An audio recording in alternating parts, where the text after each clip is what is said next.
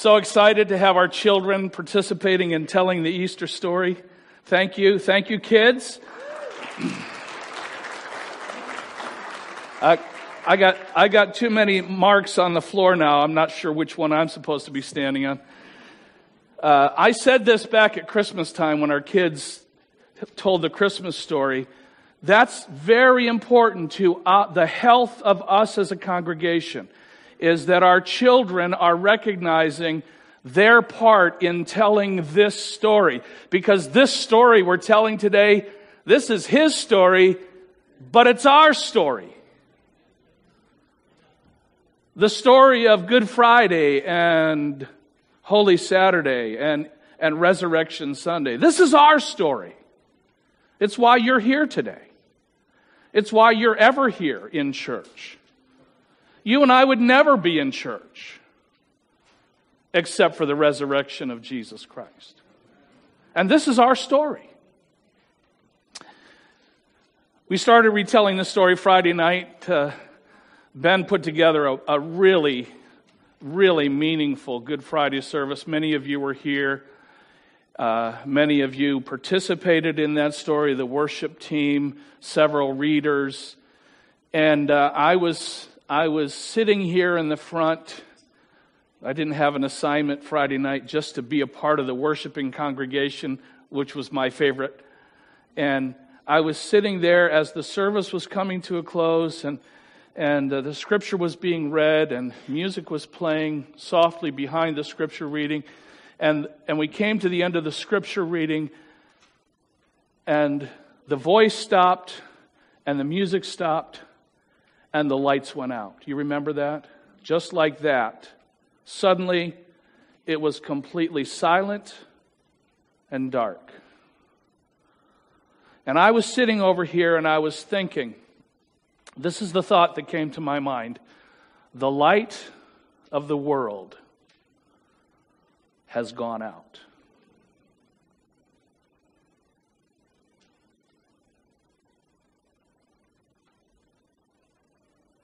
Just wanted to let that sit with you for a second.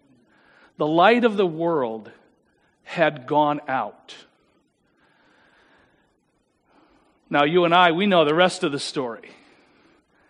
But those first followers on that first Friday, they weren't calling it Good Friday yet, I promise you that.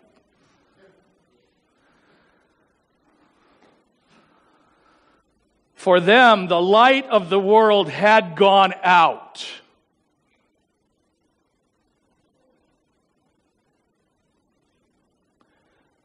And for most of them, they had no thought, no idea, not even a flickering hope that that light would ever return.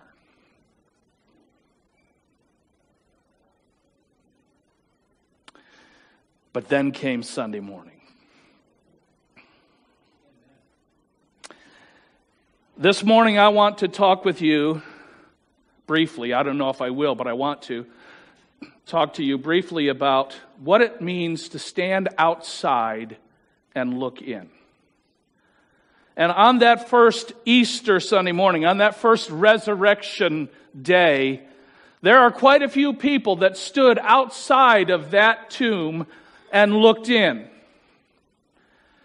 And if we put together the four accounts recorded in Matthew, Mark, Luke, and John, uh, we can build a list that doesn't sound very interesting to you, but I'm going to try to, I'm going to do my, best. my best. I'm going to do my best. Yeah, probably. I am going to try to do my best to make this interesting. It starts in Matthew. Now, if you're taking notes in your bulletin, don't write anything yet, because if you do, I'm going to really frustrate you. Okay? Now, if I frustrate you, it's on you, not me.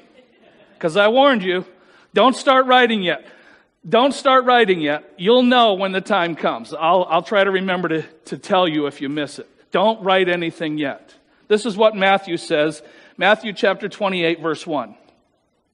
Now after the Sabbath, toward the dawn of the first day of the week, Mary Magdalene and the other Mary went to see the tomb.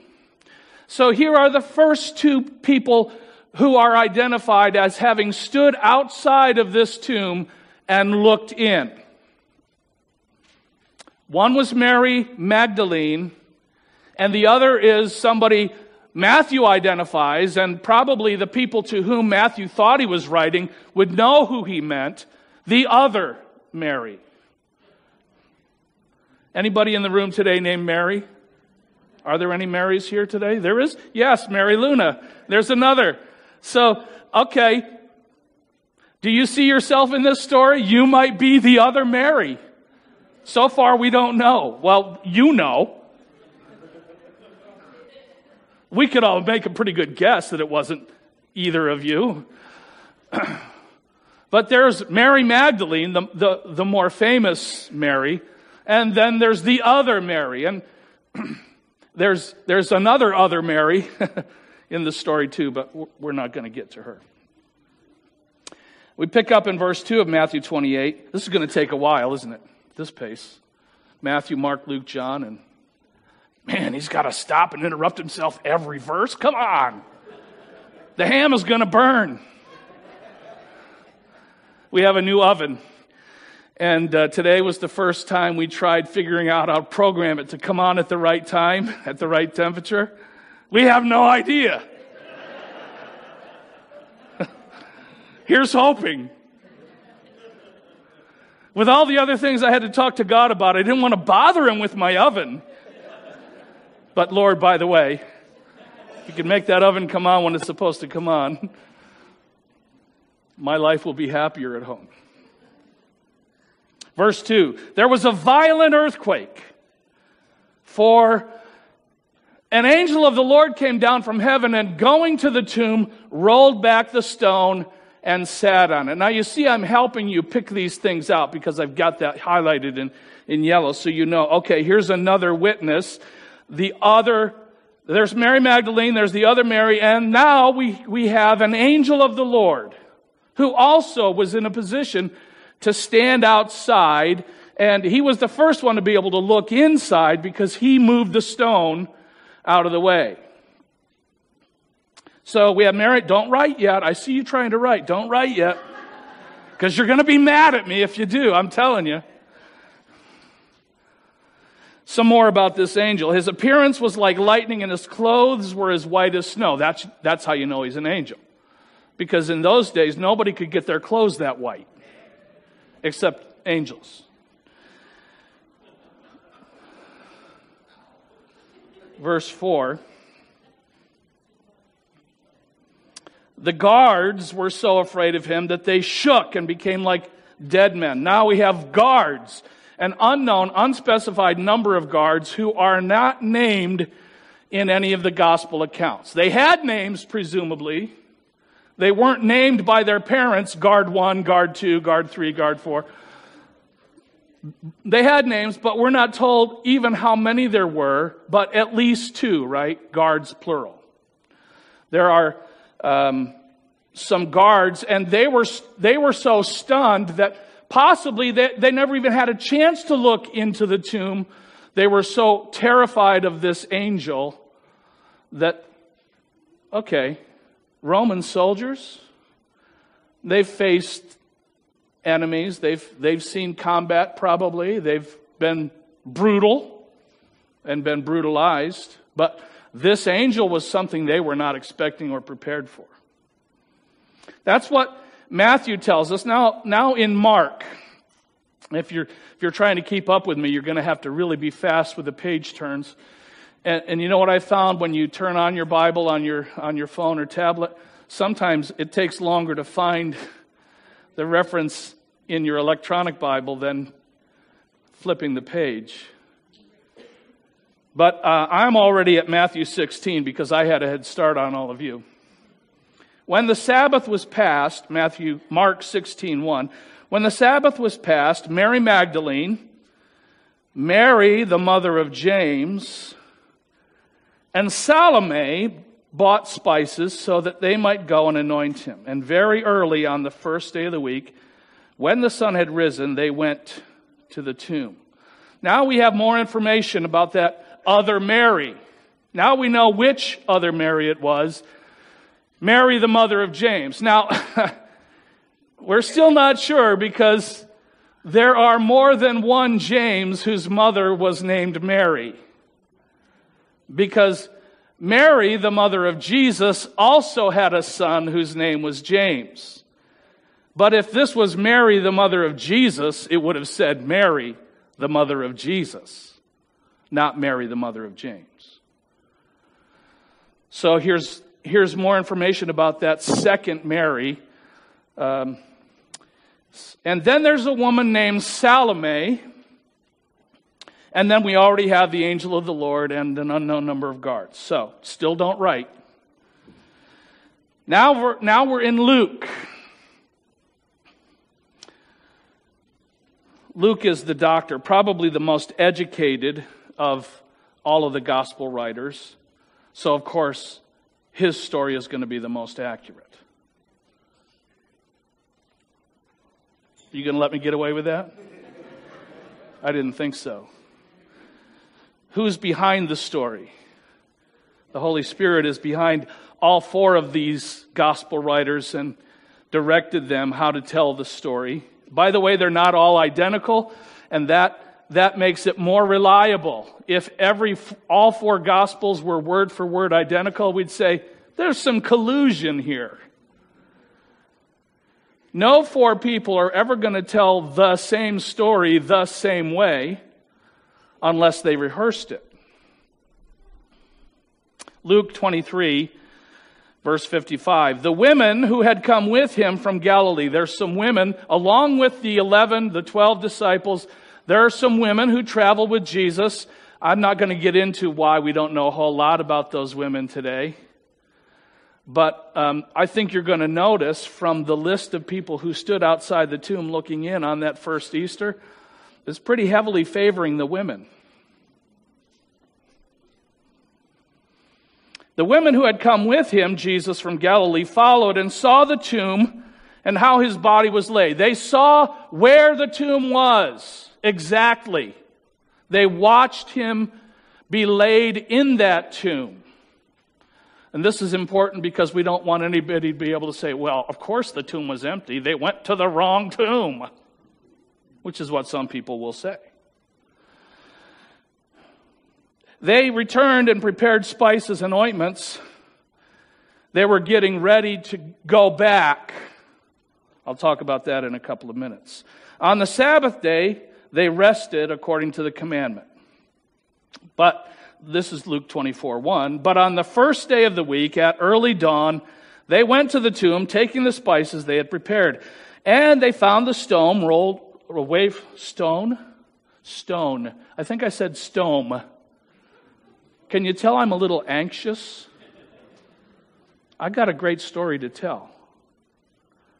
They rolled, they found the stone rolled away from the tomb, but when they went in, huh, they did not find the body of the Lord Jesus. And verse 4 While they were perplexed about this, behold, two men stood by them in dazzling apparel. Uh oh. It's Mary Magdalene, it's Mary the mother of James, it's Salome, it's two angels. This is one of the reasons why I told you don't start writing yet. And of course, the unknown number of guards. Uh, continuing in Luke 24, but down in verse 10, now it was Mary Magdalene and Joanna and Mary, the mother of James, and the other women with them who told these things to, to, the disciples. So Mary Magdalene, she's mentioned in all three of the gospel accounts so far. Mary, the mother of James, is mentioned all three times. Only twice now she's more thoroughly, accurately identified. Now we've got this woman named Joanna. And then other women, so at least two more besides the three named. And two angels and the unknown number of guards. Now we come to John. John chapter 20. Now, on the first day of the week, see, there's a detail that's consistent in all four stories, right? When it happened. So, the first day of the week. Mary Magdalene, here she is again, came to the tomb early while it was still dark and saw that the stone had been taken away from the tomb. So she ran and went to Simon Peter and the other disciple, the one whom Jesus loved. By the way, that's John. John never names himself in his gospel. He never identifies himself by name. He always calls himself the disciple whom Jesus loved. Modesty. Maybe he was really proud of the fact that he was the favorite. The other disciples said, Oh, yeah, he's the favorite. Just like Matthew's brothers say. Mary ran to Simon Peter and the other disciple and said to them, They've taken the Lord out of the tomb, and we do not know where they have laid him. So, Peter went out with the other disciple, John, and they were going toward the tomb. Both of them were running together. But the other disciple, John, outran Peter and reached the tomb first. He was younger and faster and more excited. Maybe. And stooping to look in, he saw the linen clothes lying there, but he did not go in. Then Simon Peter came, following him and went into the tomb. Bad breaks. He just charged right in. And he saw the linen cloths lying there, and the face cloth which had been on Jesus' head, not lying with the linen cloths, but folded up in a place by itself. Then the other disciple, who had reached the tomb first, also went in, and he saw and believed. For as yet they did not understand the scripture that he must rise from the dead. They're still working this out. Now, now you can write in your bulletin notes this is the list. There's an unknown number of guards, there's two angels, there's Mary Magdalene, Mary the mother of James, there's Salome, there's Joanna, and there's still at least one more woman. Uh, whose name was not mentioned. At least one more woman. And then finally, there's Simon Peter and there's John. What's the point of all of this? What did all of these witnesses who stood at the tomb looking in, what did every one of them see? Before you answer that question, think about this. What did they expect to see? They expected to see a dead body, wrapped rather hastily because there wasn't much time when Jesus was buried in this tomb. There wasn't enough time to properly prepare his body for burial. The women in the custom of the day, the women would have taken the body and carefully washed it and purified it according to their re- religious custom. They would have applied the ointments and spices, and they would have carefully wrapped the body for proper burial. But there wasn't time. And because there wasn't time, these women spent the hours they had waiting until the Sabbath was ended and the next day had begun, and they went to finish what they knew should have been done to properly care for the body of the one they had loved so dearly and in whom they had placed their hope. Meanwhile, the men in this story of Jesus' disciples, what were they doing? We're not told. But they were waiting in the upper room, gathered together if you listen to the songs, they were half in hope the darkness and half in fear the day would find the soldiers breaking through to drag them all away. The men were planning and discussing and figuring things out while the women were getting ready to do something. I appreciate that about the women in this story, and I think all of us should. It's no accident that of all of the people who came to the tomb on that first resurrection day, all of the people who chose to be there, who weren't ordered to be there, who weren't assigned to be stationed there, all but two of the people who came were women. And only two of the 11 surviving disciples made their way to the tomb, so far as we know. The people expected when they got to the tomb to find the dead body of their beloved rabbi. But when they got to the tomb, what did they see? Every person who stood outside that tomb and looked in saw the exact same thing nothing. Only the angels, only the angels knew that the tomb was already empty. It has been said, and I love this, the angels did not open the tomb so that Jesus could come out. They rolled the stone away so the witnesses could see in. All of these witnesses, including the guards, when they finally came to and went to report to their superiors what they saw, everybody saw the same thing. Not what they expected to see. They saw nothing.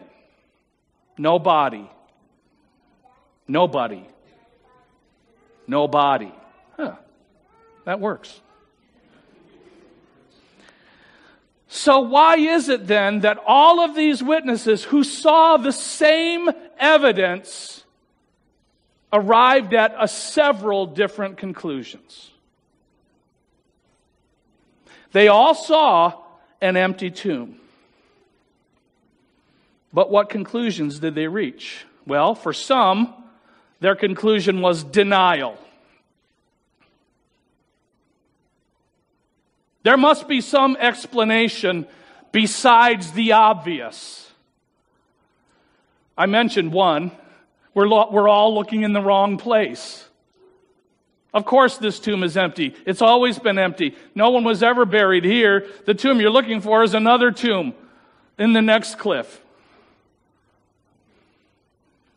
Denial. Some experience doubt. Even Mary Magdalene, who is the only one mentioned in all four of the stories. Mary, by the way, went to tell Peter and John and then came back. She came back to the same place. She wasn't finished looking. She wasn't finished thinking. She wasn't finished grieving. She was filled with anguish because her first conclusion was wrong. What did she say? They've taken him. And I don't know where she's where they put him. Later in John's story, Jesus appears to Mary Magdalene. And she mistakenly identifies him as a cemetery worker, a gardener. And she said, maybe he knows. And so he's, she pleaded with him, Sir, if they've taken him away. If you know where he is, tell me where he is. And then Jesus spoke her name, and she recognized him. Her first reaction was denial and doubt. Another reaction, common, understandable, confusion. John mentions it. We did not yet remember that Jesus said, that this is exactly what was going to happen. We weren't connecting the dots.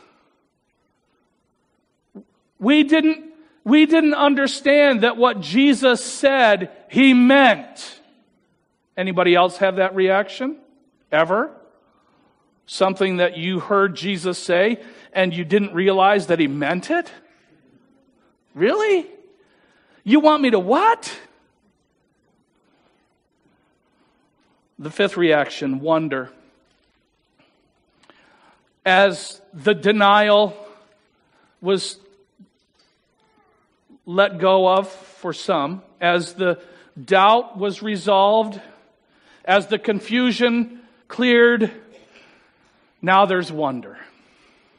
And ultimately, the best conclusion belief.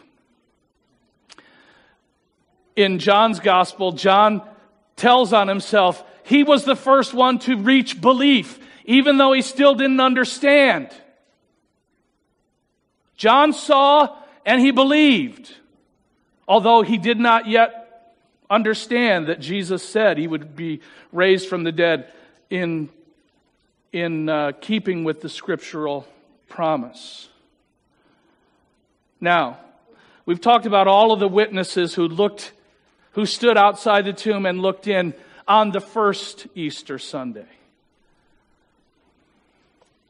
But what about since?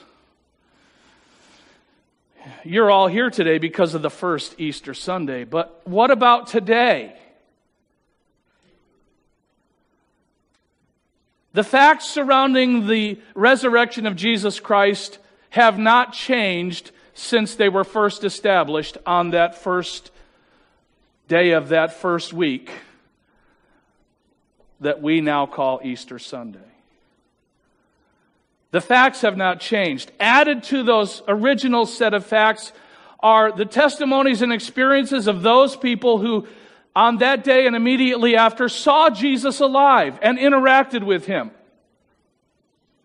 and heard him speak and touched his actual physical body, looked at the nail prints in his hands and feet, and saw the mark of the spear that went into his side, and heard him talk about what was coming next. I'm leaving, and when I leave, I'm sending the Comforter, the Holy Spirit. And that day, uh, recorded in Acts chapter 1, when Jesus ascended into heaven, and as he left, two men in white apparel. Was it the same two angels? Maybe. Or was it two other ones who, who uh, drew the lucky straw in heaven to say, can I, can I go? Can I go this time? Something else I was thinking about Friday night, Good Friday. I was thinking about what all the angels were doing on Good Friday. I imagine, I imagine on Good Friday, as events were unfolding on the hill called Golgotha as Jesus was being beaten and then forced to drag this instrument of brutal uh, crucifixion and execution to that place. And I can, I, I just had a moment when I began to imagine the host of angels. John says thousands and thousands and 10,000 times 10,000 a great multitude of the heavenly host, like, like appeared in the sky over Bethlehem for the shepherds on the day, on that night when Jesus was born. I could just imagine the heavenly host suited up in full armor, ready to go to war. Michael the archangel, waiting for the command from the throne. And he's holding out his arms, holding back the angelic host.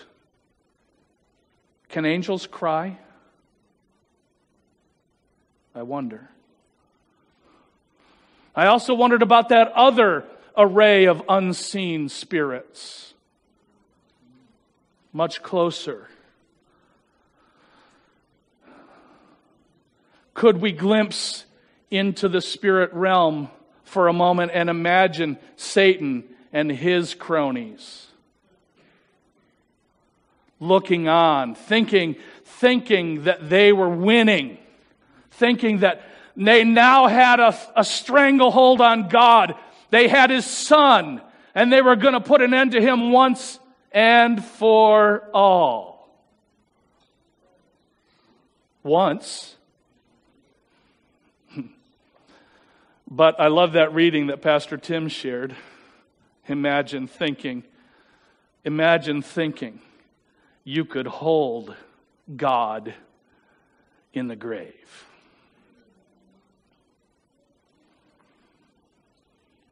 Now, you and I, we have all of that evidence, the same evidence that the first witnesses who stood outside the empty tomb had, the, the, the eyewitness testimony, and everything that has happened since. Some have said the deniers, the deniers have said the disciples lied. This was a conspiracy. This was a hoax. They did take the body and they buried it someplace else in an undisclosed location, and they just told everybody that he was alive. That is one of the stories that has been told. The father of lies is behind that story, of course, you understand, and, and, and all the other stories that are false. But, but just thinking about that one story, if you knew, if you knew that your message was a lie, if you knew you were per- perpetrating a lie, you were perpetuating a lie, if you knew it was a lie, would you still die for it?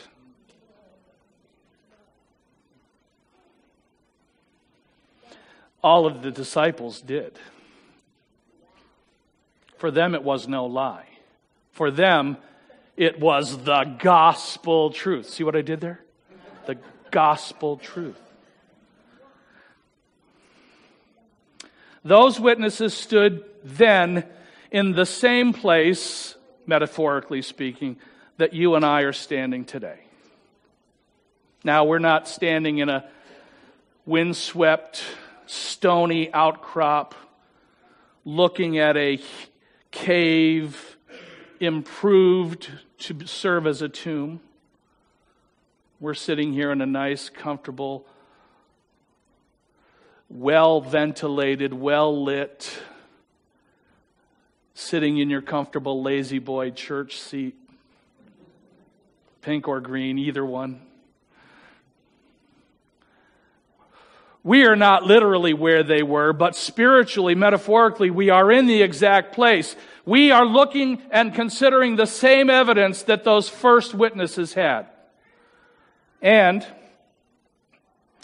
if you could just imagine for a moment looking through that cave opening, enough daylight coming through to illuminate that there at the back there is some, some sort of a formation, probably partially handmade stone that was fashioned into what you and I might think of as a bench.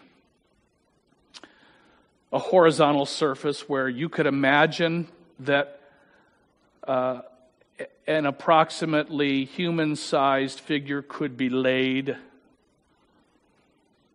can you imagine looking into a place like that and seeing nothing but some pieces of linen?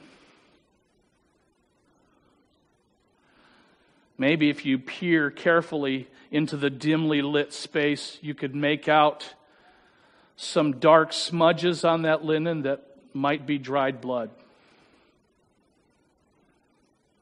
Was it the Shroud of Turin? Well, I don't know about that. But you and I looking into that, imagine, imagining looking into that space, what do we see? Do we see the body of Jesus laying there? No. No one has ever claimed, ever, that the body of Jesus was still in that tomb on the morning of the first day of that week. Nobody has ever said, oh, it was there the whole time. It was a trick, sleight of hand. There was a, who's that master illusionist that, that makes things disappear, made, made Niagara Falls disappear? David Copper. Was it, was it a David Copperfield illusion? Did they, did they put some kind of a screen in front of the body that looked exactly like the back of the cave? No. Nobody has ever said the tomb was still full. Nobody has ever said Jesus is still in the tomb. No one has ever said that. Not even those who don't believe in the resurrection have ever said he was still in the tomb. The evidence still holds up. Even though we all still have the same evidence, still today we come to different conclusions, don't we? The five possible conclusions I mentioned earlier denial, doubt, confusion, wonder, belief.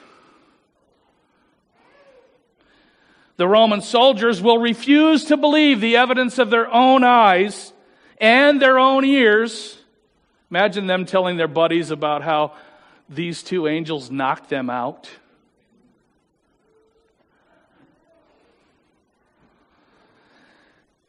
They will instead knowingly lie and deny the truth. They were bribed by the Jewish authorities to tell a different story. But they knew they were lying, and the Jewish authorities knew that these men they paid to lie were lying. Some will hear the report of these eyewitnesses even today. Some of, some of the people in churches today hearing um, maybe, I don't know how many preachers are preaching today, but in every place where the name of Jesus Christ is prayed, praised, and prayed to, praised, maybe tens of thousands, maybe hundreds of thousands, big churches, little churches, house churches, all over the world today, preachers are standing up in front of people like you telling this, kind, this same story. We only have one story.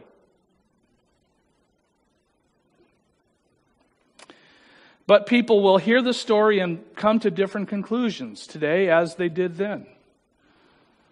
Some will hear the report of those eyewitnesses and doubt, like, like that disciple that we maybe mistakenly refer to as doubting Thomas, who had a hard time believing what other people were telling him because it defies logic. It makes no sense. It couldn't have happened. And, and maybe you were like Thomas and you say, I want actual proof. Thomas got it. Here I am, Thomas. Go ahead, touch. Then Thomas was ashamed, right? He didn't, he didn't, he didn't, he didn't, he did not actually reach out and touch. He was convinced and he, and he cried out. What did he say? My Lord and my God, Thomas said. His doubt was overcome. Others will stand outside like him and, and refuse to believe because of their commitment to logic and reason and the natural laws and the demand for physical, tangible proof and evidence. It's impossible, people will say, and to which we will say, you know, God doesn't know the word impossible. Yes, it makes no sense by natural laws, but who wrote the natural laws? The one who writes the laws has the authority to overrule the law. And we call that supernatural, above nature, right? Super, above, on top of what is naturally possible. God does the supernatural, the things that are not possible. But then there are those, like many of us in the room today, perhaps, God willing, everyone in the room today, who will refuse refuse the logical interpretation, will reject the demand to rely on common sense, and we will say it doesn't matter that the natural law says that what is dead does not live again. Jesus proved it in his lifetime, and he proved it even in his temporary death. And we will believe the simple, the simple explanation that explains all of the facts and all of the evidence Jesus is alive. Every one of us in the room today and everywhere else that the story has been told, we have all been presented with this same evidence. We have all looked in to see what can be seen. So, what do you do with the evidence? You can't just stand outside and look in. forever. You have to make a move. You have to make a choice based on the evidence that's been presented to you. You need to really step inside to see what there is to see. So, this morning, when you started listening to this long message, if you've endured this long still awake, congratulations. You might have been standing on the outside looking in. You might still be undecided, at least when you came into the room today. You might have been a person who comes into the room that part of you, you're conflicted. Part of you wants to believe, but there's still that logic, that reason, that wish you had confirming proof and evidence. I invite you to step inside. Take the step of faith. It's not blind faith. It's not blind faith. Anybody who tells you that it requires blind faith hasn't been paying attention. The faith that I have that Jesus lives is not a blind faith. It is a reasonable conclusion based on all of the evidence that can be examined. Jesus of Nazareth was put to death on a Roman cross. There's no mistaking that. Trust a Roman soldier to know a dead body when he sees one. That dead body of Jesus was buried in a borrowed tomb. Joseph of Arimathea was kind enough to make his tomb available, not knowing that it would just be loaned. How do you move from the outside looking in to the inside, knowing you're part of the body of Christ? This verse was read earlier in this earlier in this worship time when we were, when we were uh, getting our hearts in the right place. Music helps us to do that. Thank you, worship team, for helping us to prepare our hearts to be in the place where we could re- receive from God what He wants to give us. Jesus said, before His own resurrection and before He raised Lazarus from the grave. He was about to do that. But before he did that, he said to Mary, to, excuse me, to Martha. Hmm, first time I said Martha today. Jesus said, I am the resurrection and the life. Whoever believes in me, though he die, yet shall he live. And everyone who lives and believes in me shall never die. Do you believe this? I want to end the message today with one more testimony. This is the testimony of a person who stood on the outside looking in and refused to believe. He refused to believe. In fact, he was so adamantly opposed to those who were claiming that Jesus was the Messiah and that God had raised him from the dead, that he was hunting them down. He was pursuing them to eliminate them, to silence this blasphemous story. The Apostle Paul, I'm talking about, you probably already figured that out. He was standing out on the outside looking in, like you and I are today. Not the actual tomb, but symbolically, the way you and I see the tomb. He didn't like what he saw or what he was hearing so much that he made it his business to silence it to put an end to it once and for all. And then he saw. He saw the very one whom he had been denying. And because he saw, he became a believer. He became a disciple. He became an apostle. He became what we would call today a missionary. And this is what he said about what it means to stand on the outside and look in and come to a conclusion. Romans chapter 10, verse 9. Because if you confess with your mouth that Jesus is Lord, and if you believe in your heart that God has raised him from the dead, you will be saved. That's a pretty plain statement, isn't it? He goes on, For with the heart one believes and is justified, and with the mouth one confesses and is saved. Jesus is alive. Do you believe it? Not just in your head, not just in your heart, but you are affirming this truth. The evidence that has been presented to you, you're standing in the crowd of people who say, Yes, I don't care that it doesn't make sense. I don't care that it's not logical. I don't care that it's not possible. Jesus is alive.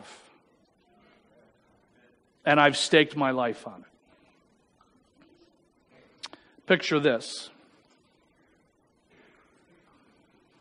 That's exactly what you're supposed to be picturing right there. This is what Saturday of Holy Week symbolically was like dark, empty, no light. The light of the world had gone out. Without light, without life, without hope. But just wait a minute. It happens so gradually that, that dark becomes light at dawn. It's almost imperceptible. It's not as dark as it was. What is the saying? The darkest hour is just before the dawn. And it's slowly, slowly, slowly becoming lighter and lighter and lighter until morning has broken. I want you to recite these words with me. This is another one of our famous Easter hymns. We didn't use it in worship. We're not going to sing it now. We're just going to say the words, and I'm going to invite you to say them with me. I remember this telling of the Easter message from my earliest days in church. Maybe some of you can identify with that.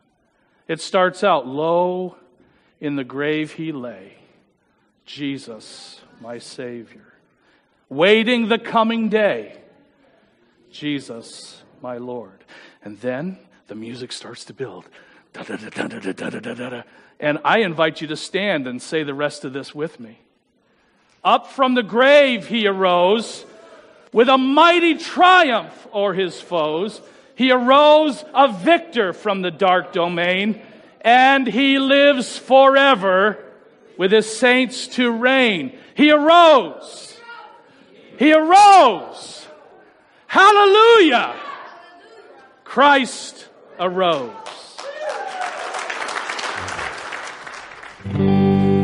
Praise God.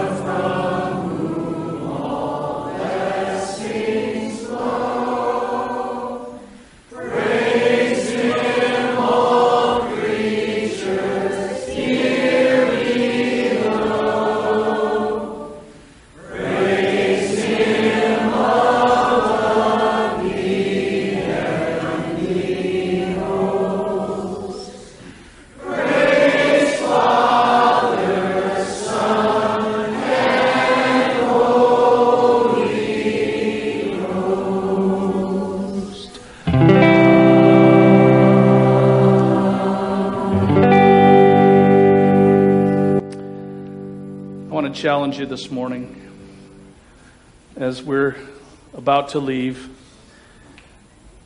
I'm going to challenge you. I don't, I don't mean this to sound pugnacious or offensive. I'm just going to challenge you. Pick a side. Make a choice. If you haven't yet, declare, declare Declare to somebody. Declare to God first, and then declare to somebody who matters to you whose side you're on.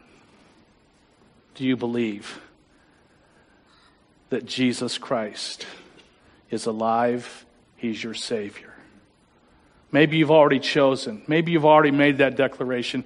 Today, I'm just inviting you to affirm it, confirm it in your own heart, in your own mind and to someone who's, who matters to you, before you go home today, say to someone who matters to you, I am a believer in the risen Lord. He is my Savior.